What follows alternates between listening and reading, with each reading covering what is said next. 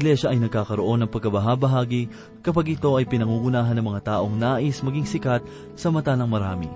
Ang ganitong pag-uugali ay dapat iwasto at dapat na ihayag upang ang gawain ng Panginoon ay hindi mapulaan. Ito ang ating tutunghayan sa ikawalo hanggang isampung talata ng ikatatlong liham ni Juan. At ito po ang ating pagbubulay-bulayan sa oras na ito dito lamang po sa ating programang, Ang Paglalakbay. Naalala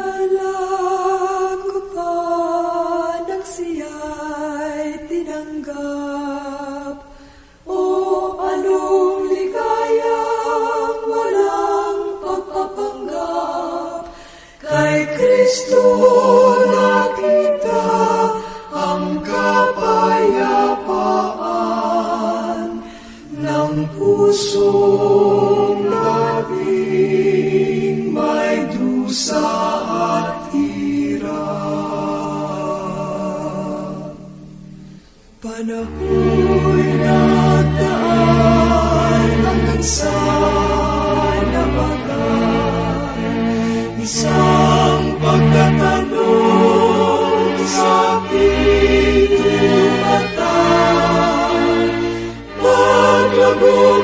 Kristo, bakit na kay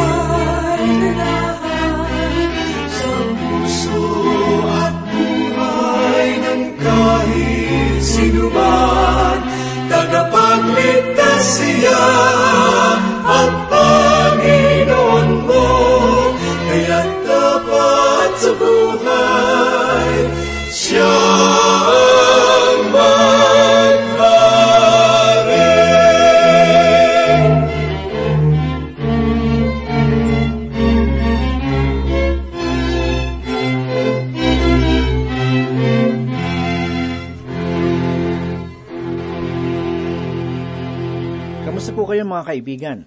Sana po ay nasa maayos kayong kalagayan at handang makinig at matuto ng salita ng Diyos. Ako po si Pastor Dan Abangco, ang inyong tagapanguna. Tayo po ay mag-aral ng salita ng Panginoon. Marami ang nagsasabi na kapag ikaw ay naging isang mananampalataya, ay kailangang makita sa iyo ang isang bagong buhay. Ako rin ay isang ayon sa pananaw na ito.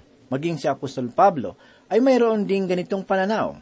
Isa sa mga panalangin ni Apostol Pablo para sa mga mananampalataya ng Kolosas ay ganito ang sinasabi. Kaya't mula nang marinig namin ito, patuloy naming idinadalangin sa Diyos na naway puspusin niya kayo ng kaalamang kaloob ng Espiritu upang lubusan niyong maunawaan ang kanyang kalooban. Sa gayon, makapamumuhay kayo ng karapat-dapat at kalugod-lugod sa Panginoon, sasagana sa mabuting gawa, at lalawak ang inyong pagkakilala sa Diyos. Idinadalangin din namin kayo'y patatagin niya sa tulong ng kanyang dakilang kapangyarihan upang may galak ninyong mapagtiisan ang lahat ng bagay. At magpasalamat kayo sa Ama sapagkat minarapat niyang ibaling kayo, sapagkat minarapat niyang ibaling kayo sa mga hinirang na nagmamana ng kaharian ng kaliwanagan. Iniligtas niya tayo sa kapangyarihan ng kadiliman at inilipat sa kaharian ng kanyang minamahal na anak. Sa pamamagitan ng anak, tayo'y pinalaya at pinatawad sa ating mga kasalanan. Kung pagmamasdan natin ang ipinahayag ni Apostol Pablo na mga katagang sa gayon makapamumuhay kayo ng karapat-dapat at kalugod-lugod sa Panginoon, sasagana sa mabuting gawa at lalawak ang inyong pagkakilala sa Diyos. Hindi sinabi ni Apostol Pablo na sa isang gawa lamang, kundi sa lahat ng gawa, sapagkat lahat tayo ay nilikha sa pamamagitan ni Heso Kristo. Ito ay upang maluwalhati ang Diyos. Ano ba ang ilang halimbawa kung pinag-uusapan ang mabubuting gawa? Isang halimbawa nito ay makikita sa ikadalawamput limang kabanata ng sulat ni Mateo, talatang tatlumput pito hanggang apat na po. Ganito po ang sinasabi. Pagkatapos ay sasagutin siya ng mga matuwid na nagsasabi, Panginoon, kailan ka namin nakitang gutom at pinakain ka namin, o uhaw at binigyan ka namin ng inumin? Kailan ka namin nakitang isang taga-ibang bayan at pinatuloy ka, o hubad at dinamitan ka? At kailan ka namin nakitang may sakit o nasa bilangguan at dinalaw ka namin? At sasagot ang hari at sasabihin sa kanila, Katotohanan ang sinasabi ko sa inyo, yamang ginawa ninyo ito sa isa na pinakamaliit sa mga kapatid kong ito, ay sa akin ninyo ginawa. Mga kaibigan, tunay ba na tayo ay mabunga ngayon? Kailangan din nating lumago sa kaalaman sa Diyos at hindi lamang sa kanyang kalooban. Pinahayag ni Propeta Jeremiah sang ganito, Ganito ang sabi ng Panginoon, huwag magmapuri at marunong sa kanyang karunungan, at huwag magmapuri ang kapangyarihan sa kanyang kapangyarihan. Huwag magmapuri ang mayaman sa kanyang kayamanan, kundi ang nagmamapuri ay dito magmapuri, na kanyang naunawaan at nakikilala ako, na ako ang Panginoon na nagsasagawa ng kagandahang loob, ng katarungan at ng katwiran sa daigdig, sapagkat sa mga bagay na ito ay nalulugod ako, sabi ng Panginoon. Subalit paano nga ba natin tunay na makikilala ang Diyos? Una, sa pamamagitan ng kanyang mga nilikha. Ikalawa, ay sa pamamagitan ng kanyang kinasihang salita at sa huli ay sa pamamagitan ni Heso Kristo. Sa araw-araw ba ay nadaragdagan ang ating kaalaman sa Panginoon? Layunin ng Diyos na tayo ay maging malakas sa ating pamumuhay para sa Kanya. Mayroong maluwalhating kapangyarihan na nakalaan sa isang mananampalataya ayon kay Apostol Pablo. Ito ay kanyang naranasan sapagkat ipinahayag niya sa ikaapat na kabanata ng Pilipos talatang ikalabing tatlo ang ganito. Ang lahat ng ito ay magagawa ko dahil sa lakas na kaloob sa akin ni Kristo. Inilalarawan niya ito sa pamamagitan ng pagkakilala sa pagkilos ng banal na espiritu sa kalooban ng isang tao. Ang layunin ng kapangyarihang ito ay magbunga ng isang pananampalataya. Tayo ay kabilang at kabahagi sa mana ng mga banal na nasa liwanag bilang mga mananampalataya ay kailangan nating magbunga. Hindi tulad ng ilan na ayon kay Apostol Juan ay hindi nagpakita ng mga bunga na dapat sa isang mananampalataya. Tatalakayin niya ang mga bagay na ito sa iba't ibang tauhan dito sa ikatlo niyang liham. Magpatuloy po tayo sa pagbubulay sa mga salita ng Diyos sa ikatlong sulat ni Apostol Juan. Basahin po natin ang ikapito at ikawalong talata. Ganito po ang sinasabi sapagkat humayo sila alang-alang sa pangalan na hindi tumanggap ng anuman mula sa mga hintil, kaya't nararapat nating tustusan ang mga gayong tao upang tayo'y maging mga kamanggagawa sa katotohanan. Sa ibang salita, kayo ay nagiging katuwang ng mga tao na nagpapahayag ng salita ng Diyos kung binubuksan ninyo ang inyong mga tahanan sa kanila, kung siya ay inyong sinusuportahan at tumutulong sa kanila. Sa ikalawang sulat ni Apostol Juan ay nagbigay babala si Apostol Juan sa hinirang naginang na huwag tumanggap ng mga bulaang tagapagturo sa kanyang tahanan sapagkat kung kanya itong gagawin ay nagiging kabahagi siya sa masama nitong gawain.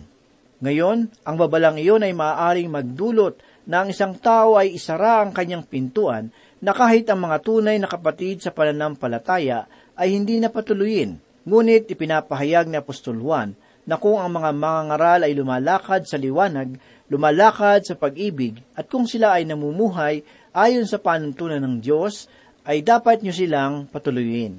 Sa aking pananaw, ay malalaman natin kung ang isang tao ay nagpapahayag sa pamamagitan ng banal na espiritu kung ang isang tao ay tinukoy na alagad ng Diyos at gumagawa para sa gawain ng Panginoon ay dapat lamang siyang tulungan. Ipinahayag sa bahagi ng talata ang mga katagang upang tayo'y maging kasama sa paggawa sa katotohanan. Nang sila ay tulungan ni Gayo, ay naging kabahagi nila siya sa pagpapahayag ng salita ng Diyos. Si Gayo ay isang kawili-wiling tao, isa sa mga kapuri-puring mananampalataya ng sinaunang simbahan. Marahil ay nasa ating isip na sana lahat ng mananampalataya ay tulad niya. Subalit ikinalulungkot kong sabihin na hindi lahat ay naging tulad ni Gayo.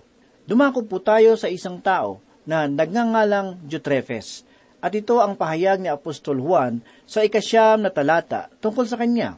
Ako'y sumulat ng ilang bagay sa iglesia, ngunit hindi kami tinatanggap ni Jutrefes na nagnanais maging pangunahin sa kanila. Sumulat si Apostol Juan ng limang aklat sa bagong tipan, kung paanong tulad ni Moises na sumulat din sa unang limang aklat sa lumang tipan. Isinulat ni Apostol Juan ang aklat ng pahayag, ang kanyang ebanghelyo at ang kanyang tatlong liham, at iyon ay lima sa kabuuan. Kung may katotohanan na itong mga liham ni Apostol Juan ay naisulat pagkatapos ng aklat ng mga pahayag, ay nangangahulugan na naisulat ito patungo sa pagwawakas ng unang siglo. At sa mga panahong iyon ay marami na ang naidako sa katotohanan at sa simbahan. Marahil ay itatanong natin sa ating mga sarili, paano sila nananatili sa paglipas ng mga taon? Lahat ba sila ay naging matapat na mga anak ng Diyos? Sila ba ay mga karapat-dapat na tawaging mga tagasunod ni Heso Kristo? Mga kaibigan, noong kanilang panahon ay may mga tao na tulad ni Gayo, at mayroon din namang mga tao na tulad ni Jutrefes. Malaki ang kaibahan ni Gayo at Jutrefes. Si Gayo ay isang matulungin na tao, subalit si Jutrefes naman ay isang taong diktador. Nasabi rin na kanyang sinalungat si Apostol Juan. Sumulat si Apostol Juan sa simbahan upang patuloyin ang isang tao na isang mahusay na mangangaral ng Ebanghelyo at isa sa mga di gaanong kilalang banal. Ang kanyang pangalan ay Demetrio. Subalit siya ay hindi tinanggap ni Eutrepes. Tulad ng aking ipinahayag noong una, ang mga unang mananampalataya ay gumagawa ng pagbubukas ng kanilang tahanan para sa mga panauhin. Pakinggan po natin ang ipinahayag ni Apostol Pablo sa ikaapat na kabanata ng unang Pedro, talatang ikasyam. Ganito po ang sinasabi, Maging mapagpatuloy kayo sa isa't isa nang walang bulong-bulungan. Tinalakay din ni Apostol Pablo ang paksang ito sa unang sulat kay Timoteo, ikalimang kabanata talatang ikasyam at ikasampu. Ganito po ang sinasabi, Isama sa talaan ang babaeng balo, kung siya ay anim na pung taong gulang pataas, at naging asawa ng iisang lalaki na may mabuting patotoo tungkol sa mabubuting gawa, na siya ay nagpalaki ng mga anak, na siya ay nagpatuloy ng mga panauhin sa kanyang tahanan, naghugas ng mga paa ng mga banal, dumamay sa mga naghihirap, at itinalaga niya ang sarili sa paggawa ng mabuti sa lahat ng paraan. Sa ikalabing dalawang kabanata ng sulat para sa mga taga-Roma, sa ikalabing tatlong talata, ay ganito ang pahayag ni Apostol Pablo. Magbigay sa mga pangangailangan ng mga banal at magmagandang loob sa mga dayuhan. Maging sa unang kabanata ng aklat ni Tito, talatang ikawalo, ganito po ang sinasabi, kundi magpatuloy, kundi magpatuloy ng panauhin, maibigin sa kabutihan, matino ang pag-iisip, matuwid, banal, at mapagpigil sa sarili. Hindi ko alam kung si Jutrepe sa isang mangaral ng salita ng Diyos o isang pangkaraniwang mananampalataya sa simbahan. Subalit, hindi niya ibinukas ang kanyang tahanan sa mga tao na ipinakiusap ni Apostol Juan. Ang dahilan nito ay sapagkat mas iniibig niya ang katangyagan. Ang kanyang panuntunan sa buhay ay manira o manaig. Tanging ang kanyang nais, ang ibig niyang masunod. Sa ikawalong talata ay imumungkahi ni Apostol Juan na kaya't nararapat nating tustusan ang mga gayong tao upang tayo maging mga kamanggagawa sa katotohanan. Nais kong sabihin na mayroong tunay na pamimilit ngayon sa isang anak ng Diyos na tumulong sa pagpapalaganap ng salita ng Diyos. Kung mayroon kayong mangangaral na nagpapahayag ng salita ng Diyos, ay kailangan nyo siyang suportahan. Sapagkat iyon din naman ang gawain ng sinaunang simbahan. Mga kaibigan, si Eutrepes ay isang taong paimbabaw. Mayroon siyang mga pansariling hangarin at tulad niya ang isang lobo na mayroong lamang hangin. Ibig niya na kung siya ay paparating ay salubungin siya ng mga kumikinang na trumpeta. Iyon ang katauhan ni Eutrepes. Nagpahayag si Apostol Juan ng limang paratang laban sa kanya. Una, ay nais niyang kunin ang pinakapunong katungkulan sa simbahan. Ang ikalawa, ay sinabing sa katunayan ay hindi niya tinanggap si Apostol Juan. Ang ikatlong paratang ay nagpahayag siya ng mga mapanirang puring pananalita laban sa mga apostol. Sa ikaapat ay makikita natin na hindi niya pinatuloy sa kanyang tahanan ang mga manlalakbay na tagapagpahayag ng salita ng Diyos na naglilibot sa iba't ibang lugar. Makikita naman natin sa ikalima na inalis ni Eutrepes yung mga taong nagpatuloy sa kanilang mga tahanan sa mga misyonero na naglalakbay. Sa ibang salita ay nais ni Eutrepes na maging kauna-unahang tanyag na tagapamuno sa simbahan. Kung siya ay isang pangkaraniwang manggagawa sa simbahan, ay nahabag ako sa kanyang pastor. Sa aking sariling pananaw, ay hinahawakan niya sa leeg ang kanyang pastor upang siya ang makapamuno. Nais niya na siya lagi ang pakinggan ng tao. Si Diotrepe sa isang tao na nagtataas ng kanyang sarili, imbis na naisin ang banal na espiritu na siya ay baguhin. Sa kanyang pananaw, ay kaya niyang gawin ang lahat ng bagay. Nais niyang magturo at nais din niyang magpahayag ng salita ng Diyos at hindi na niya kailangan ng iba pang tao upang tumulong sa gawain. Sa aking pagpapahayag, ay naiisip ba ninyo kung sino ang mga taong ito na pareho ding nakikita sa loob ng simbahan ngayon? Marami sa loob ng simbahan ngayon ang tulad ni Eutrepes, mga tao na nais magpalakad sa simbahan. Nakakilala ako ng mga tao na tila kagalang-galang sa panlabas na inyo ay nagtatangka pa rin pamahalaan ng simbahan. Nakakilala ako ng mga ganoong tao sa mga simbahan na aking pinaglingkuran at pinasasalamatan ko ang Panginoon sapagkat hindi ako nagkaroon ng malubhang problema sa kanila. Kung minsan, ang isang tao na mayroong pansariling hangarin ay maaaring makasira ng isang simbahan. Tulad nila si Eutrepes, na nais mangibabaw sa loob ng simbahan. Mayroon akong sasabihin na marahil sa iba ay isang marahas na pahayag. Maraming tao ang nagnais mamuno sa loob ng simbahan. Maya, masaya sila kung sila ay kabilang sa isang grupo. Doon sa aking mga nakasalamuha sa loob ng simbahan, ay masasabi ko na sila pa yung mga tao na walang malalalim na kaalaman sa banal na kasulatan. Kakaunti ang nalalaman nila sa banal na kasulatan Subalit, ibig nila na magsalita sa harapan ng maraming tao. Kung minsan pa nga, ay napapayo ko ang aking ulo sa panahon na sila ay nagsasalita sapagkat ang kanilang ipinapahayag ay tunay namang wala sa banal na kasulatan at walang kabuluhan. Pagkatapos ay nagtataka sila kung bakit nauubos ang mga kaanib sa simbahan. Nagtataka sila kung bakit wala nang dumarating na tao. Malinaw naman kung bakit. Marami ang mas pinipili na maging tahimik sa loob ng simbahan. Naaalala pa ba ninyo ang pahayag ni Apostol Pablo sa ikaapat na kabanata ng unang Tesalonika sa ikalabing isang talata? Ganito po ang sinasabi, Nasain ninyong mamuhay ng tahimik, gawin ang inyong sariling gawain, at kayo'y magpagal ng inyong sariling mga kamay, gaya ng aming ipinagbilin sa inyo. Imbis na subukan nating turuan ang mga kabataan kung paano magsalita, ay mas mabuti na turuan natin silang tumahimik sapagkat marami ng matatanda ang nais na magsalita.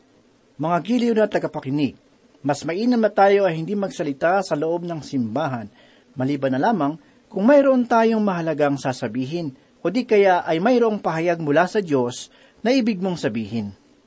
Tunay na marami ang nais na nasa unahan ng simbahan. Hindi lamang ako nakatagpo ng lalaking Eutrepes sa mga simbahan ngayon, kundi pati na rin ang babaeng Eutrepes. Nais nilang umawit sa loob ng simbahan sa panahon ng mga pagtitipon at kung minsan pa nga ay pumipili sila ng mga awit na nakakasakit sa gawain imbis na ito ay makatulong. Mga kaibigan, Dapat ninyong siyasatin ang inyong mga puso sa araw na ito sa harapan ng Diyos bago kayo tumayo sa simbahan o umawit. Ipinapahayag ko ang mga bagay na ito dahil sa malasakit. Sa napanood kong mga tao na gumagawa ng pelikula, ay nakita ko ang kasigasigan sa kanilang paggawa, sapagkat ang isang tagpo sa pelikula ay halos labinlimang ulit nilang kinukunan ng kamera. At sa aking kalooban, ay naisip ko na sana ang mga anak ng Diyos ay mapag sana ang mga anak ng Diyos ay magpapagal ng mas matindi sa loob ng simbahan upang magbigay kapurihan sa pangalan ni Kristo. Bawat isa sa atin ay kailangang saliksikin ng kanyang puso, maging ang mga tagapagpahayag. Tanungin natin sa ating sarili, bakit ba ako namumuno sa programa? Bakit ba ako maawit? Ginagawa ba natin ito para sa kaluwalhatian ng Diyos? Tunay na kailangan natin ang mga tagapamuno, mga awit, at mga tagapangaral. Tunay na marami ang kailangan. Subalit, saliksikin po natin ang ating mga puso bago tayo gumanap sa isang gawain sa simbahan, sapagkat maaari ninyong sirain ang isang simbahan kung magiging tulad ninyo, si Diotrepes na nais maging tanyag. Alamin naman po natin ang pinahayag ni Apostol Juan sa ikasampung talata.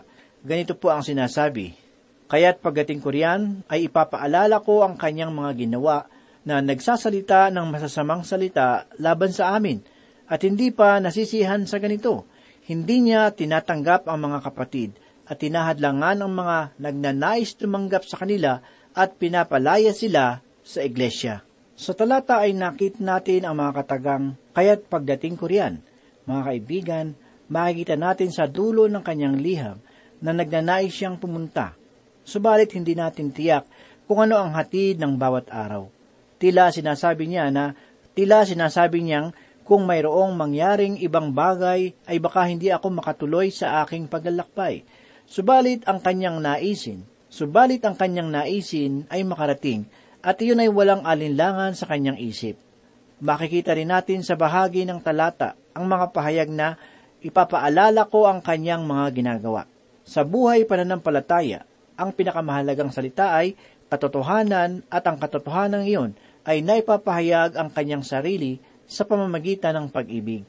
Taglay ni Diotrepes ang pagmamataas na isang palatandaan ng pagiging makalaman. Ang bunga ng Espiritu ay kaamuan, subalit si Diotrepes ay isang diktador. Ang pagiging maamo ay hindi naman nangangahulugan ng karuwagan o kahinaan. Si Moises ay itinuturing na taong mayroong kaamuan, subalit nang siya ay tumindig at magsimulang magsalita sa mga Israelita, ay tila hindi siya maamong tao nagpahayag siya ng may kapangyarihan na mula sa Diyos. Ang ating Panginoon ay maamo at mapagkumbaba, subalit siya ay nagtungo sa templo at nilinis ito mula sa mga nagtitinda. Ito ang dahilan kung bakit ako nagpapahayag tungkol dito, sapagkat wala pa akong napakinggan na nagpahayag ng ganito.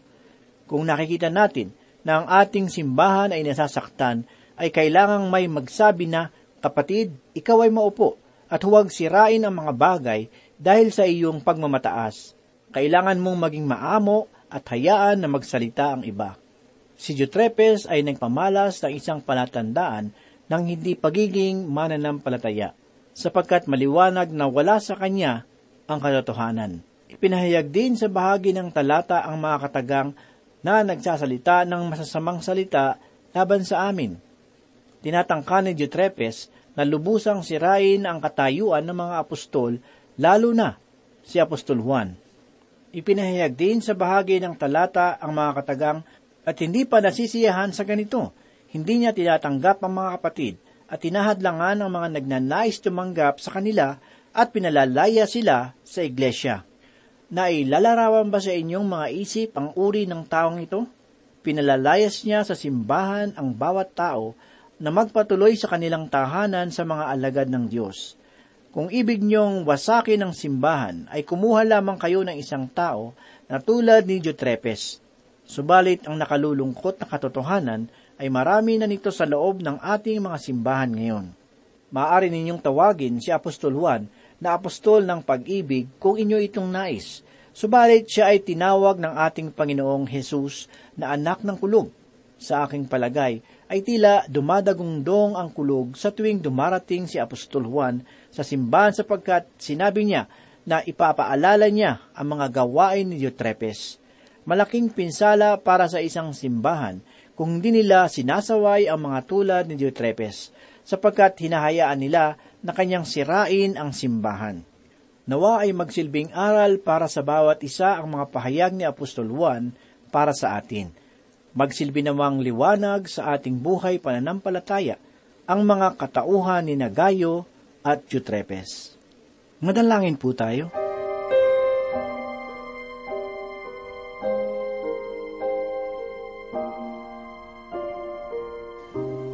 Muli po kami nagpapasalamat sa iyong mga salita, Panginoon.